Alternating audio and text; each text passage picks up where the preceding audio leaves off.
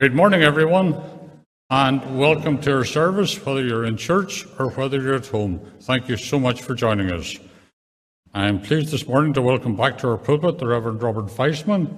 Robert was with us last in July, and Robert, thank you so much for coming back today to lead our service. And Robert's accompanied today by his son Daniel. So, Daniel, you two are very welcome to our worship in Ballycrochan. Thank you for coming. Now, first piece of action this morning, so to speak, is a presentation, and Pat Woods is coming forward to make it.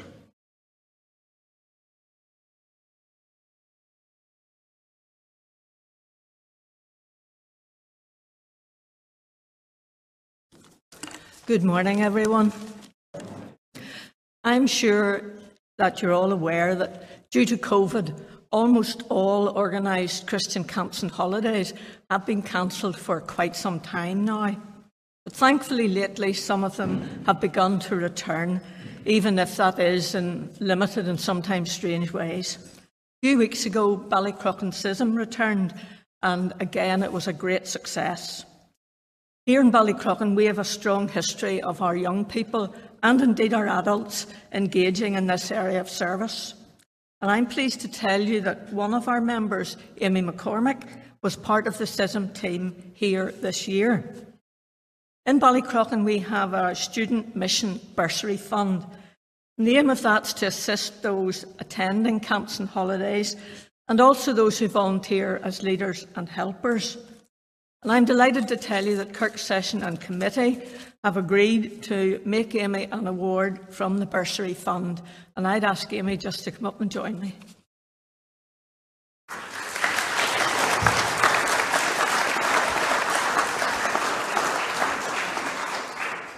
Amy, I want to thank you on behalf of the Kirk Session and all of your church family here in Ballycrochan for your service with Schism this year and also to acknowledge and thank you for all the work that you do with children and young people here in Ballycrochan throughout the year. Thank you very much and well done.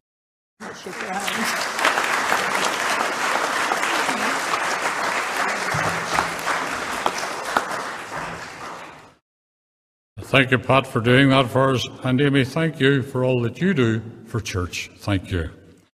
Now, the announcements Sunday Club and Bible class they're in full operation from today.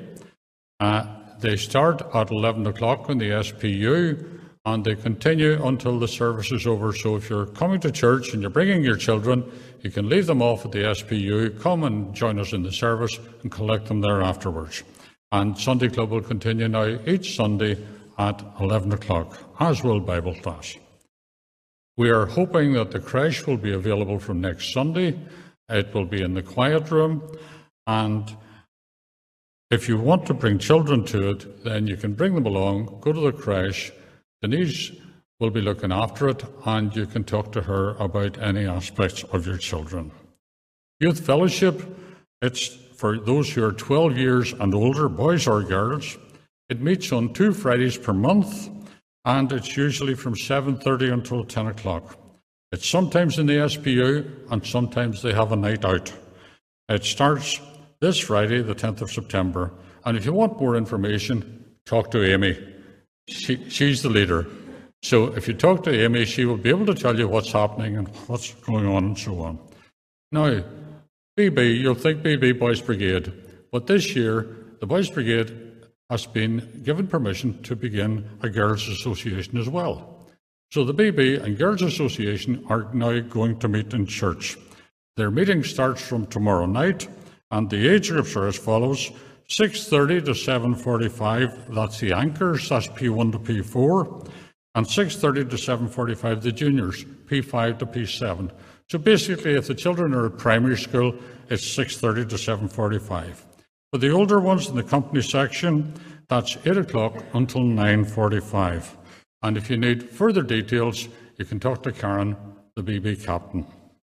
Now, PW Circle of Friends, they were to have their first meeting tomorrow night, but that's been postponed for a month. So the first meeting for PW Circle of Friends will be on Monday, the 4th of October. Gentlemen, breakfast this Saturday in the Salty Dog, 8 o'clock. If you're coming, please speak to Bill Aiken so that he can inform the caterers of the number who will be attending and the food that will be required. Now, an update on the vacancy, just to make, bring you into the picture. Applications have been received and candidates were interviewed over the weekend, Friday night, and yesterday. The outcome of those interviews is now with Presbytery, so we are awaiting on Presbytery's direction to go forward from here. So that's the stage that we have reached, and that's just to bring you into the picture. And finally, it is with deep sadness that I announce the death on Friday morning of Lily Sterling. Lily, a former elder of the church, a long-time member, a great servant of the church, sadly passed away on Friday morning. We extend our sympathy to her daughters Laura and Fiona, and we ask that God will be with them at this time. Lily's funeral service will be tomorrow week at 10:30 here in church. And the reason for the delay is that Lily is being taken to Roselawn after the service, and getting access to Roselawn has taken some time. So, to Fiona and Laura, that whole family circle, we extend our love and our prayers. It's now, Robert, my privilege to invite you to lead our service this morning. Thank you. We continue our service this morning by singing together God of Grace.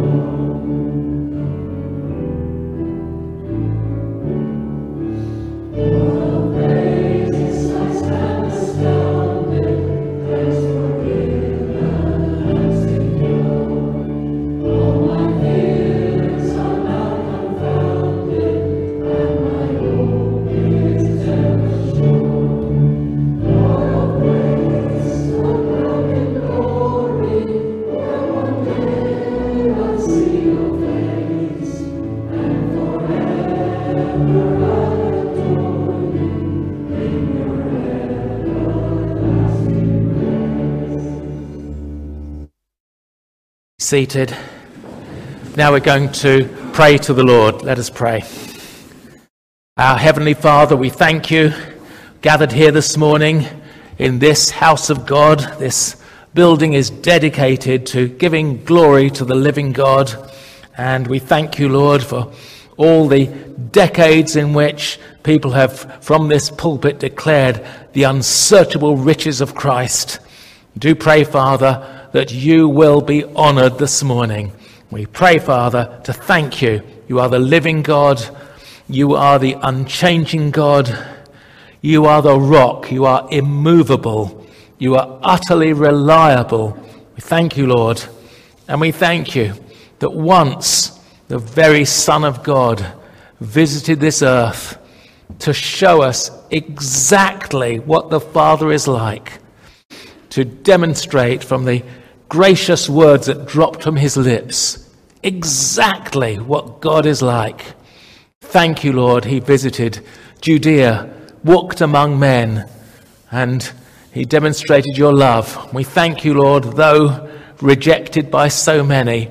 Thank you, Lord. He went through the rejection, went through abuse, went through tr- false trial, went through physical and mental suffering, even had to put up with being cut off from the Father for a while.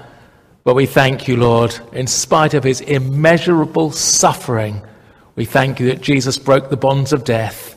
And we thank you, Lord, that every Lord's Day, this one included, is a reminder to us of the resurrection of Jesus. So, Lord, there's always something to celebrate on the first day of the week. So we pray, Lord, that we will rejoice in our hearts. Lord, though we get older and weaker, perhaps as the years go by, we must always look forward to being with the Lord forever, world without end, and without any discomfort, without any suffering. Thank you, Lord, for all of the promises of God. Thank you, Lord, that Jesus will come again soon. Lord, we see this world is tired and we see all the things that have been predicted through the Lord Jesus and others. There's terrible suffering in the world, there's poverty, there are wars and rumors of wars, pestilence, all sorts of things that have been predicted, earthquakes. The earth itself is suffering, and yet all these things point to the very near return of the Lord Jesus. And we thank you, Lord. We should be praying for this. Do pray indeed, Lord that you will come again very soon and there'll be the most almighty changes with your return. Lord, these are things to look forward to. Do pray, Father, you will bless us in this fellowship. Think, Lord, of the family of, of Lily Sterling who's been called home.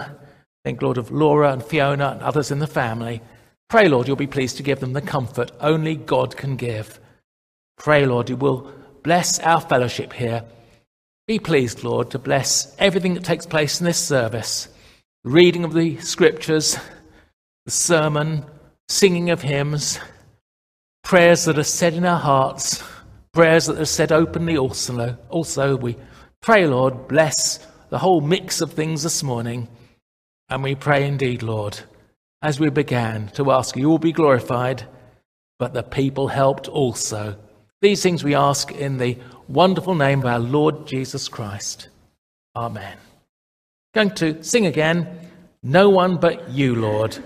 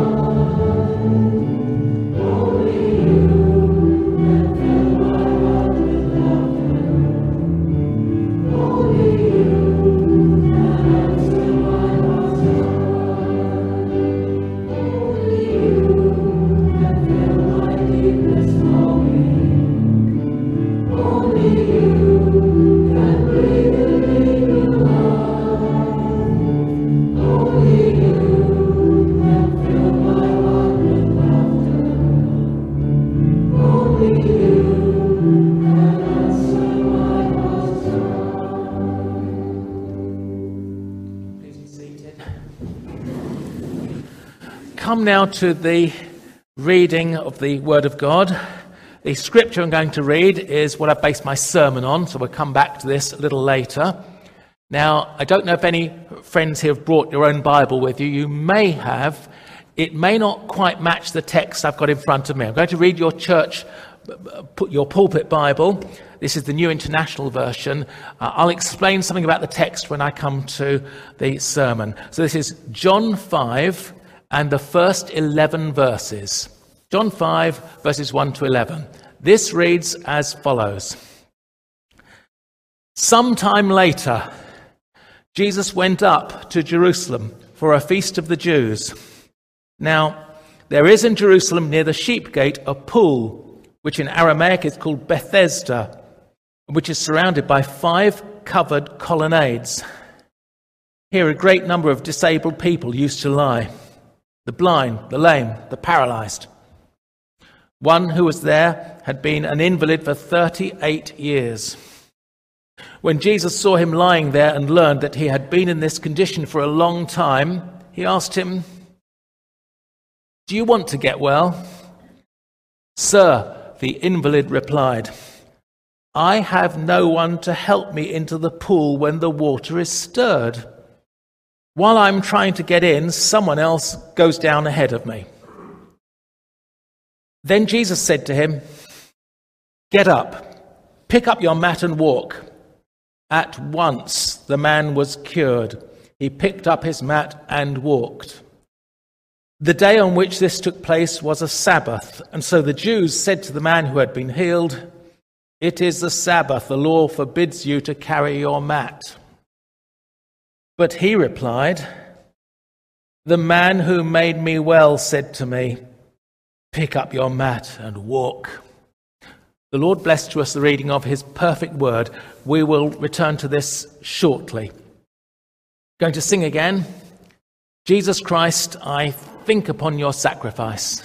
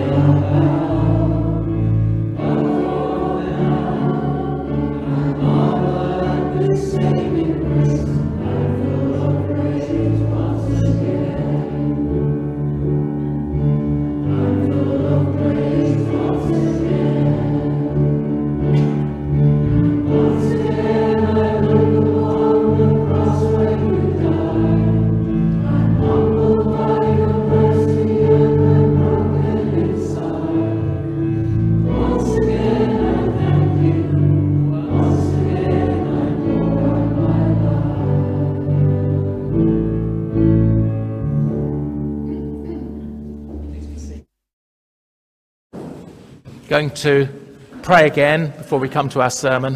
Let's pray to the Lord. Our Heavenly Father, we thank you that you invite us to pray to you. We thank you, Lord, you want us to communicate with you. Thank you, Lord, that you made us. You made Adam, then Eve, and from them the whole human race. And we thank you, Lord, that Though Adam disobeyed you and the whole human race fell, what a fall that was, and so we became a spoiled image of God. We thank you that the last Adam visited earth and he is perfect. In him is no mar, in him is no imperfection, in him there is no sin. And we thank you that the last Adam has more than made up for what Adam did. We thank you that because of what Jesus has achieved on our behalf, that we can have forgiveness of our sins and we can enjoy the gift of eternal life. Pray, Lord, to thank you. You are indeed a gracious God. You're the only God and you're a gracious God. We pray, Lord, that be pleased to bless us. Lord, you know all about the various forms of the world crisis, whatever is the origin of it. And we should not be ignorant of the devices of Satan, who has all sorts of little tricks to confuse mankind. But we pray, Father, you'll help us to be wise. You'll help us in the current situation. And there's so much turmoil in so many ways, not just physical, but also political, very great difficulties all around us. But we pray, Father, help us in spite of the confusion around. Help us, Lord to be for ourselves firm and clear, clinging on to Jesus, appealing to the living God first in any problems that affect us. And Lord, I pray that you'll bless the people in this local fellowship here at Ballycrochan, that you would bless us, Lord, in our physical health, bless us, Lord, mentally, and bless us spiritually, that we should be strong in the Lord and in the power of your might. And we do pray, Father, bless each individual and each family that's represented here this morning. Pray, Lord, that you'll watch over us and help us, Lord, in our lives. And Lord, there may be some people we're concerned about at the moment. There might be a friend we've witnessed to or colleague at work, someone in need in some way. So, Lord, we bring them before you now.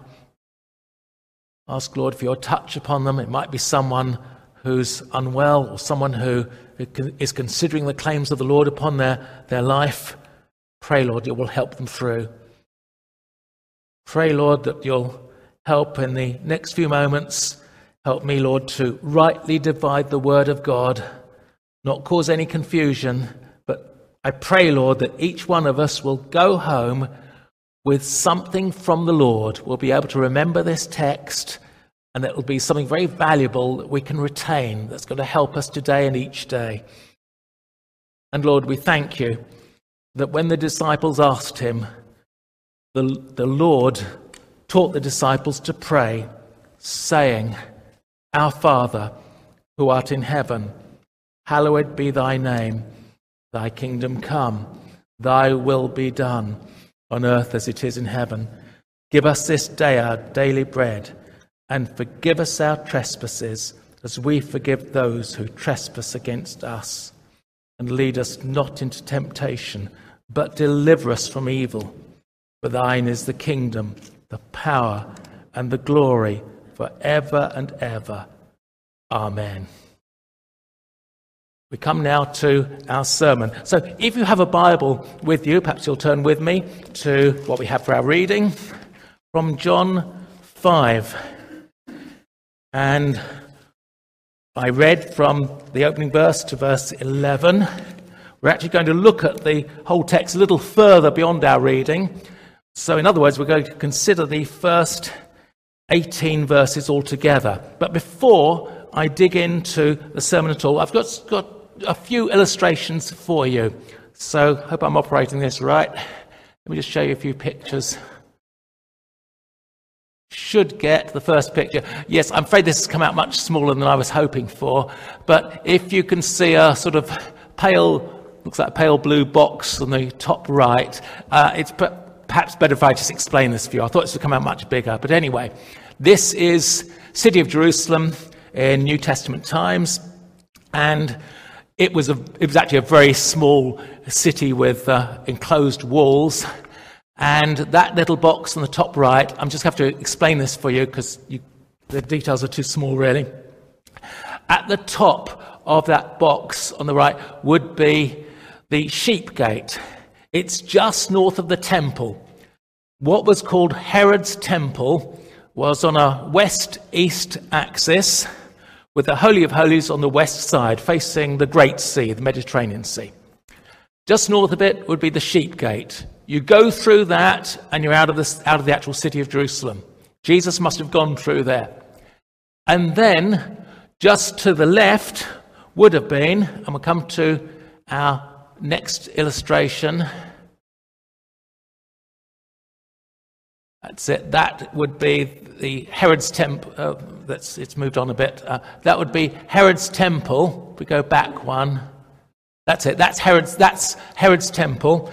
And then, if we come on to the next picture, this is what we're interested in. This would be just to the east of Herod's temple, would be the Pool of Bethesda. It was only excavated in the late 19th century. And it's, it's very big. It's actually two pools. I'm going to tell you all about it in a few moments. And then it should be one last illustration. I don't know if you can see the details there. You can see some steps going down into the water because some of that water was very deep. Some authorities say it was 40 feet deep. I mean, I've been there, I've seen it. It's, it looks very deep. Some people claim parts of it were down to 80 feet deep. It's a very big, impressive building, what remains of it. And it does fit what the Bible describes in John 5. So perhaps we'll just leave that picture with us as we go through the sermon. Right, let me just say a few things by way of introduction. Look, I don't have to tell you, our world is in turmoil at the moment. I'm not going into the details of the origin of it, though I do have a view on it. It's in terrible turmoil at the moment, all over the world. Another factor to add is this, and the debacle in Afghanistan fits in with this. The Muslim world thinks that the wheel of history has turned and it's turned in their favor now. It, the Muslim world was very quiet just over a century ago, right up until about, about the time of the Great War. Very quiet for centuries. But now they think the wheel of history has turned and it's in their favor. We've had the terrible business in Afghanistan. That shows another factor of the world that we're living in. The United States is in a situation it hasn't been in, in my opinion, since the Civil War of the 1860s. It's almost leaderless. This, this hasn't happened before. It's very, very weak. And we also see Russia, China, Iran, all militant states, and they think this is their opportunity as well all these big world events around us, and yet, and yet we turn to our reading, and it seems such a little thing. It's a little country we're thinking of. Well, we live in a little country. I'm very proud to be, be one of us in Northern Ireland. 5,000 square miles. The land of Israel would be 8,000 square miles. It's about the size of Wales. It's just a little territory. And yet, Here's an incident where Jesus, the divine Son of God, he meets with one man. It seems such a little story, and yet it isn't. This is a story that should register in our hearts and help us, whatever crisis there is around on the surface of the globe at the moment. This is a little story we should look at, and yet there are some very important things that happen in this. Now, here's the title of our sermon. It comes from our text A Pool, which is called in Hebrew. I know the Bible reading I had earlier on was mentioning Aramaic. Aramaic's almost the same as Hebrew, it's very, very similar. A pool, which is called in Hebrew Bethesda, house of mercy, or it could be house of grace. And that leads me on to the points we're going to make. There are two points, only two. The first 13 verses, Jesus showed grace to a man. And my second point doesn't sound very different, but he showed grace a second time in a different way. So the first 13 verses, he shows grace in one way to this man, and then he compounds it, verses 14 to 18. Something happens. Jesus helps this man a second time. He needs a second blessing. It's all there. Now let's come to our text here. After this, there was a feast of the Jews, and Jesus went up to Jerusalem. After this, Well, when you look at the earlier parts of John's Gospel, then of course you'll know that the first recorded miracle was at the wedding Cana in Galilee, Har Galil, uh, the land of the rolling hills further north. And then you read, just before our text, again it's in Cana of Galilee, Jesus heals a nobleman's son. And it actually says this is a second miracle of Jesus.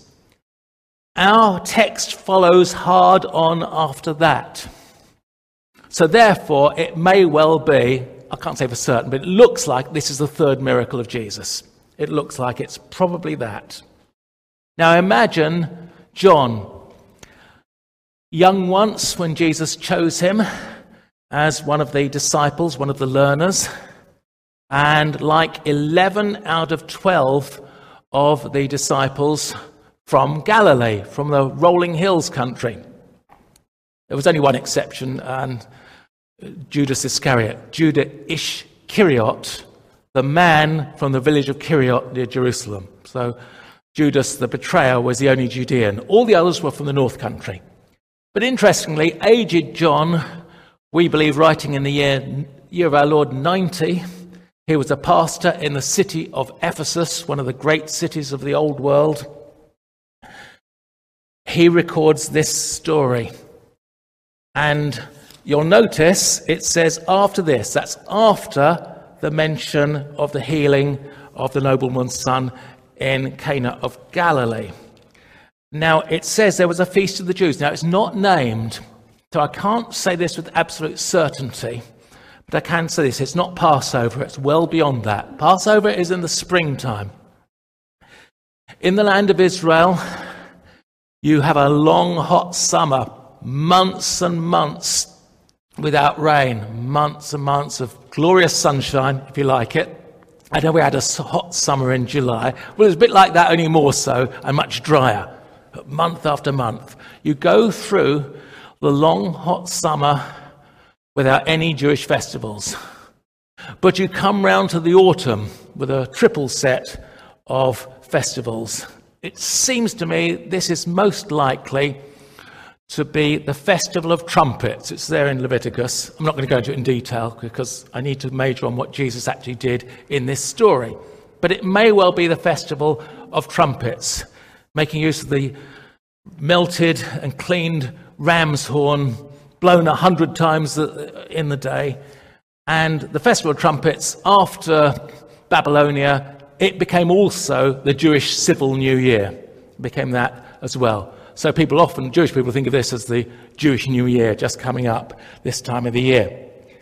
So a feast of the Jews, most likely, they're definitely, Festival of Trumpets, since Babylonia, also known as the Jewish New Year. And Jesus went up to Jerusalem. Now, you always go up to Jerusalem. It is high, it's in a mountainous area. I've been there. You get snow in the winter there sometimes. It has no major river. That's very important to us. That links up with our text. Jerusalem is a very important city, no major river there. And water in the land of Israel is, is vital.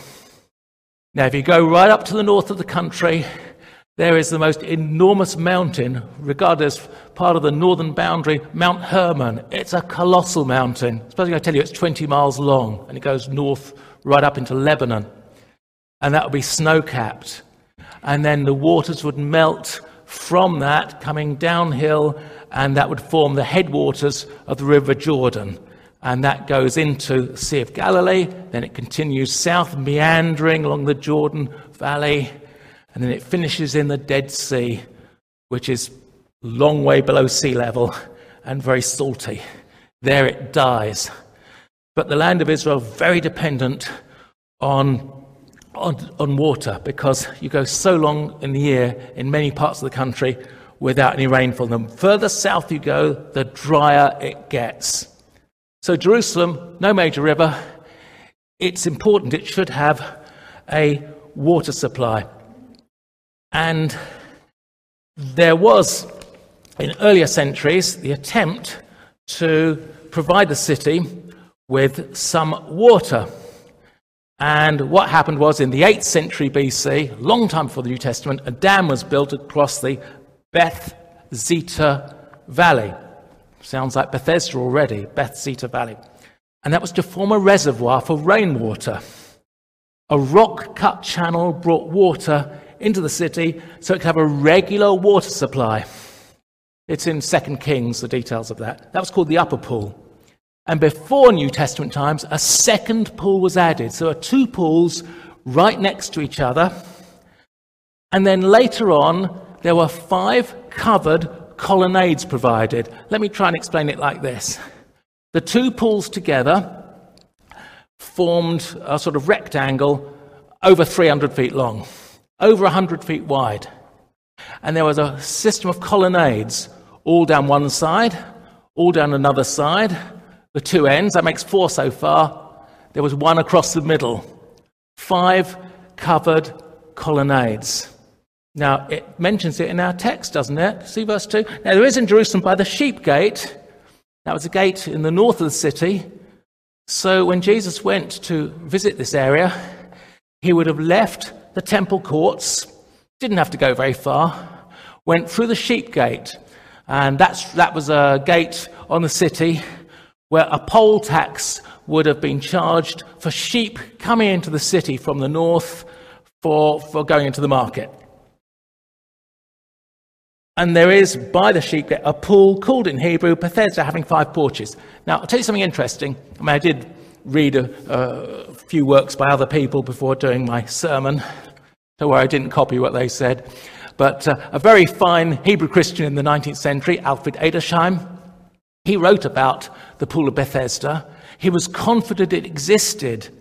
But in his time in the 19th century, there were lots of modernist theologians and they said, Pool of Bethesda, ah, it's all mythology. It never existed. In the late 19th century, it was dug up. I've shown you two, one photograph of it. I've been there. And they found it, and it's colossal. And indeed, it's got steps going down to it. And it's colossal because it's thought that these provided the main reservoir for the, for the, temple and the city of Jerusalem. It was essential, it existed. Alfred Edersheim wrote about it even though all around him people were saying, ah, well, a bit of mythology. It was very popular in the 19th century to regard anything the Bible said as mythology. But it's not. Now, I think there is some mythology involved in the story, and I'm going to explain to you why and tell you which part of it is. But there's a great amount of truth in addition truth versus mythology. Let me put it that way. So, Alfred Edersheim was quite right to say this building really did exist. John says it, having five porches. Well, it did. It had these five sets of colonnades round the four sides. And then for mathematicians, you'll agree there were five because there's one along the middle, uh, a set of, of colonnades as well. Now, what happened was this because it provided good shade from the scorching sun, you can get it some days in Jerusalem, I've been there, then people who are ill, I've seen in Jerusalem, I've seen beggars there, I've seen blind beggars sit by the roadside and they've got a bowl and they're begging money. You get this a lot in Oriental cities, you get it in Jerusalem. No social service in those days. So, a lot of poor people who were sick, they gathered under these colonnades. It was a nice sheltered area for them. And we read in our text in verse 3 In these lay a great multitude of sick people. Now we've got a whole collection here blind, lame, paralyzed. And then I need to explain something about the text. You will have noticed when I read from the pulpit Bible, it didn't include the end of verse 3 and none of verse 4. There isn't full agreement, you see, on whether this is a gloss on what John actually wrote. So I'll just read to you the missing section, then I want to comment on it. It goes on to say, blind, lame, paralyzed. This is the section that's, that's not included in the pulpit Bible. Some Bibles don't have it. They will comment on it. My Bible has got in. I'll explain what I think in a moment. Waiting for the moving of the water, for an angel went down at a certain time into the pool and stirred up the water. Then whoever stepped in first after the stirring of the water was made well of whatever disease he had. Now, that's the disputed part of the text. If, if any of you got a Bible with you, you'll see there's probably some sort of footnote there commenting on it. Probably says something like, This isn't in all the texts. It'll probably say that. May even have it uh, italicized to show that there's not agreement on whether it should be in the text. Now, this I want to say. If it is in the text, in the original, it doesn't mean that John's saying an angel really went down into the water. And I'll give you the proof of that because later on it even says in the text that um, Jesus broke the Sabbath. Says that in verse 18. The Jews sought all the more to kill him because he not only broke the Sabbath, said that God was his father, making himself equal with God. So it says that. But you see, it needs a bit of interpretation. I shall be commenting on that in a moment, whether Jesus was a big sinner breaking the Sabbath. You think Jesus broke any rules? Not God made rules, but man made rules. Yeah, he did break a few rules. Man made ones, or added afterwards. But that's a different matter. So, is this meant to be in the text? You see, if it was in John's original, he's simply quoting what the local people thought. They developed this idea. You see, water was so important. You ended up with what you call an urban myth. You see, now, in a moment, I'll comment on whether I might be wrong about this, because if I'm wrong, we've still got verse 7 to help me along, and I'll explain that in a moment. You see, here was the urban myth that developed in those days. People thought an angel went down into the water. It's quoted here in, in verse 4 at certain times and stirred up the water. Now, if you're lucky and you get in first, whatever's wrong with you, you'll get healed. You know, I don't know what it's like to be ill for 38 years. Just imagine if anyone here is 80, it's almost half your life. If anyone here is 40, it's almost all of your life. For any 20 year olds, it's almost four times the life you've had so far. 38 years, an awful chunk of your life. Now, I don't know what it is to be paralyzed, but I, I remember once I was ill just for a very short time. I'd been in London, I'm glad I've escaped, but anyway, I was in London. I was on an underground train coming home to our local station, South Woodford. This is where we lived was old Winston Churchill country. He used to be the member of Parliament Wanstead and Woodford for many, many decades. But anyway, I came home in a train some years ago. I can't remember how far back, a couple of decades maybe. And I was taken ill. I think I had some sort of form of flu. I suddenly lost all my strength and it's not like me to do this, but I, I said, can, can someone give me a seat, please? I'm not well. Uh, perhaps they all thought I was going to die on the train. I certainly felt like it. But anyway, someone gave me a seat, and I sat down. I can tell you, you would not like to travel the Central Line. 600,000 passengers per day on the Central Line alone. But anyway, I was on a crowded train, and I managed to get to the local station. Somehow I staggered out, and I got to where my car was parked a few streets away. I don't know how I did it. I managed to drive home three quarters of a mile. And when I got home, I sort of, we had very steep stairs in our terraced house in London. I had to sort of drag myself up the steep stairs. I couldn't even walk. I had to drag myself up to the top, get into bed, and I was knocked out. Well, I eventually recovered. But you see, I felt really ill. That was just perhaps for a couple of days. But here is someone 38 years. Now, interestingly, it says here that there was a certain man, verse 5, who had an infirmity 38 years. Now, if you look up the Greek for infirmity, you're not going to learn any more. That's all it means. It doesn't, it's, it's quite open, it doesn't tell you any more. In other words, if you look up infirmity in the Greek, it's not going to tell you he had two legs missing or whatever was wrong with him. It doesn't tell you. And I think that's deliberate. See, sometimes you read of situations Jesus enters into, and it's left open what the condition could be because it's saying, look, Jesus helped that person. He can help again in another situation. Now, something else to consider. Did Jesus only help that one man that day? It seems to me he did because there's a lot of involvement with the Jewish authorities afterwards. And don't forget, the man himself would have been Jewish. Everything in the New Testament, this is indicating otherwise. It's all a Jewish situation. So he was Jewish himself.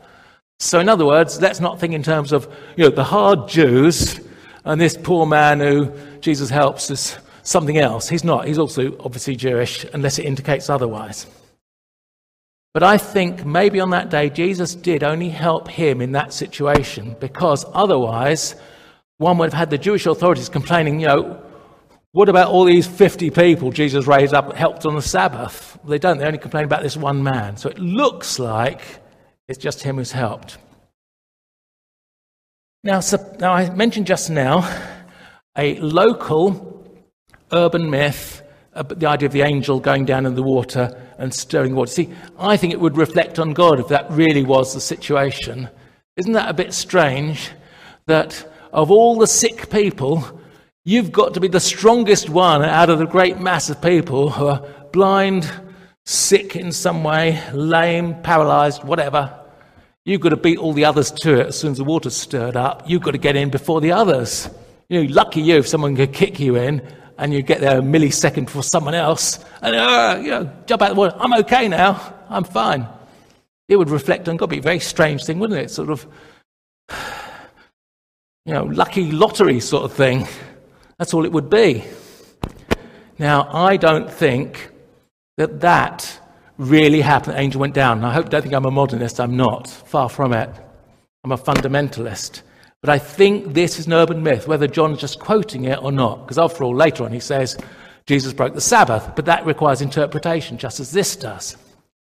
Now, supposing I'm wrong, supposing this shouldn't be in the text, it would make no difference whatsoever to the whole story, because in verse 7, You've still got the man saying, and there's no problem with the text in verse 7 at all, serve no man to put me into the pool when the water's stirred up. You see, he believed this local myth. They all did round there. He believed he's got to have someone to help him get into the water first. When the water's stirred up, then he'll be all right. So even if verses 3b and 4 aren't in the original text, verse 7 would still be saying exactly the same thing. Now, I'm in my background a geographer, so I'm very interested in this. You see, there was an underground spring there, and now and again the water bubbled up. Now and again it would just bubble up. So that's what you had in that situation. Now let's look at what Jesus did, because this is no mythology. A certain man had an infirmity 38 years. In verse 6, Jesus turns up. Now, he's come north. He's come north from the temple grounds. They covered 36 acres. It was a very big area, the temple grounds. Only the Kohanim, the priesthood, would work in the temple itself. Jesus wouldn't, because he, of course, was tribe of Judah. So it'd only be those who are Kohanim, the Kohen who would be drawn from the tribe of Levi, they would operate in the temple just further south. The people who ran the administration of the temple were the Sadducees. Interestingly, they only believed in this life. They were rich, aristocratic. They only believed in this life. They were real modernists, the Sadducees. They took away from the Word of God. And they didn't believe in angels. And Jesus went from the temple grounds through the sheep gate into this area to the Pool of Bethesda, very important function as a major reservoir. And there were steps down into it, because although I said earlier on it's at least 40 feet deep, and some authorities say up to 80 feet deep, not all of it was. You could be near the steps and just step into the water, you see. So he sees this man like the common mass of all these poor people, all waiting for the stirring, the bubbling up of the water when Jesus saw him lying there. I wonder what view the man had of Jesus. See, if he's lying down, maybe he just saw the feet, but he still would have heard the voice. When Jesus saw him lying there and knew he had already been in that condition a long time, because the Lord knows all the difficulties people go through. He knows everything about you, knows everything about me, knew everything about this man, knew he'd been there a very long time. He said to him, do you want to be made well? I expect the man thought, oh, perhaps he's turned up to talk to me, perhaps he's going to push me in quickly. You know, when the water bubbles up, no such luck. It's not going to happen. But Jesus says, Do you want to be made well? I'm, I do not know if I've said this to you before. I'm so jealous of people in New Testament times. They heard the precise tone of the voice. Just imagine that. Jesus spoke to you, heard the exact gracious words dropping from his lips. Do you want to be made well? And the sick man answered, verse 7, because you see, he, like the others, thought, I need to get pushed in at the right moment. Sir, I have no one to put me into the pool when the water's stirred up. When it bubbles up, I've got to be quick, straight away. While I'm coming, another steps down before me. Now that's the local mythology. Does Jesus make any use of it? Just say, hang on a minute, let's wait till the water bubbles, I'll kick you in first. You do that? Notice he avoids it totally. Jesus said to him, Rise, take up your bed and walk. It is a commandment. He says, just do this. Rise. So he avoids all of the water treatment. Get up and walk. And of course, there could be no other result. And immediately the man was made well, took up his bed and walked. Now, Jesus didn't rely on the man having faith in him, did he? The man was hoping like all the others, he could get in first with the bubbling of the water. And perhaps if he saw the shadow of someone standing over him, he thought that was the sort of help he might get, just possibly. And we don't even read the man had faith in Jesus. But Jesus commands him rise, get up, carry your divan. And he immediately was made well, took up his bed and walked. Now, no problem so far. But what about the next part of the verse? And that day was the Sabbath. Now, in the Jewish world, Sabbath runs Friday sundown to Saturday sundown. Sabbath comes from a Hebrew root meaning seventh. Of course, you know, Genesis, it's not mythology. Genesis is all narrative. It's not, not poetry like the modernists like to say. It's narrative. And we read in the original account on the sixth day, God had made everything. It was good. It was very good. Nothing was wrong at all. Everything was peaceful. Everything was perfect. And then God rested. And then, when Israel on Mount Sinai was given the Ten Commandments, it includes, of course, in Exodus 20, you're going to rest on the Sabbath day. Because that's just what I did. I worked for six days, and I rested. You will copy my working week. You'll copy that. God said to Israel. That day was a Sabbath. Now, a Sabbath is meant to be enjoyed, of course.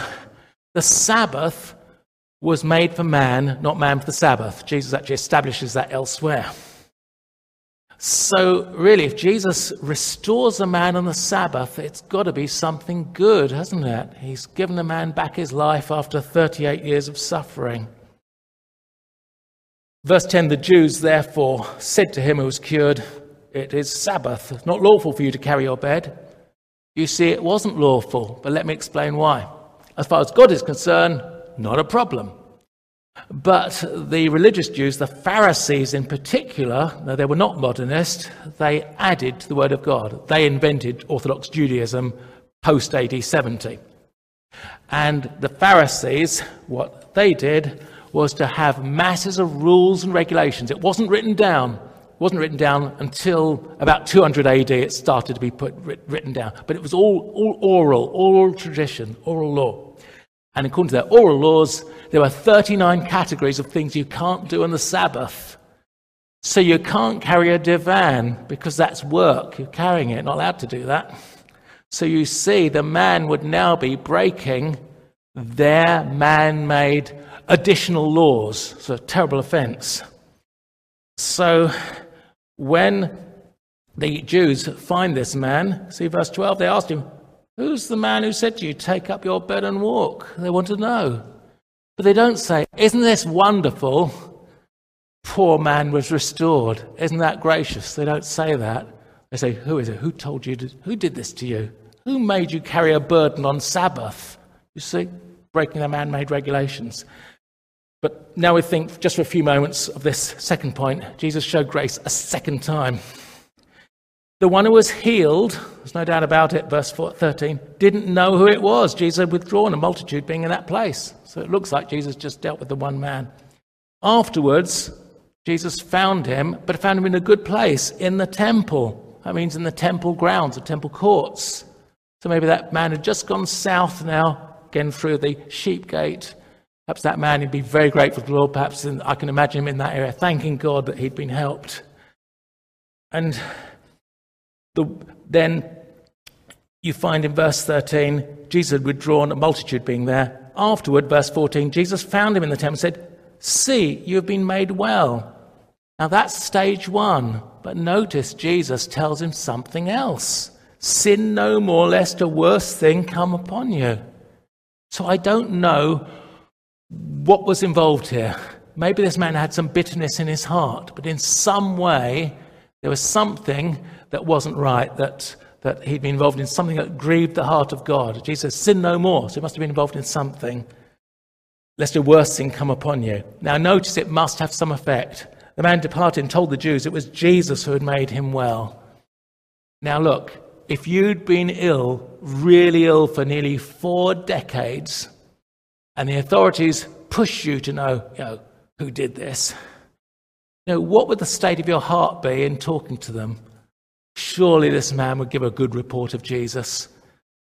They, they nagged him earlier on. He goes back to them and says, It's Jesus made me well maybe be all ebullient. I can just imagine him being very joyful, being very disappointed they didn't share his joy. so that's stage two. Uh, Jesus brought the man to see he needed to be forgiven his sin. And we just finish off with this, verses 16, 17. For this reason, the Jews, meaning the Jewish authorities, persecuted Jesus and sought to kill him. Notice what it says in the text because he had done these things on the Sabbath. Jesus answered them, My Father has been working until now, and I have been working. Jesus did a good thing on the Sabbath. He did two good things both the work and then the words. These are good things that Jesus provided. First, the body, but then the soul that needed curing as well. Therefore, the Jews sought, verse 18, all the more to kill him because he not only broke the Sabbath, you see, it says that in the text, he broke the Sabbath. You see, you have to interpret it. You have to say, well, not God's law on the Sabbath. The Sabbath was made for man. But the Pharisaic understanding would be man was made for the Sabbath. They got it the wrong way around. Rules and regulations, a great burden of them. So if you carry your divan on the Sabbath, you're carrying a burden. That is forbidden.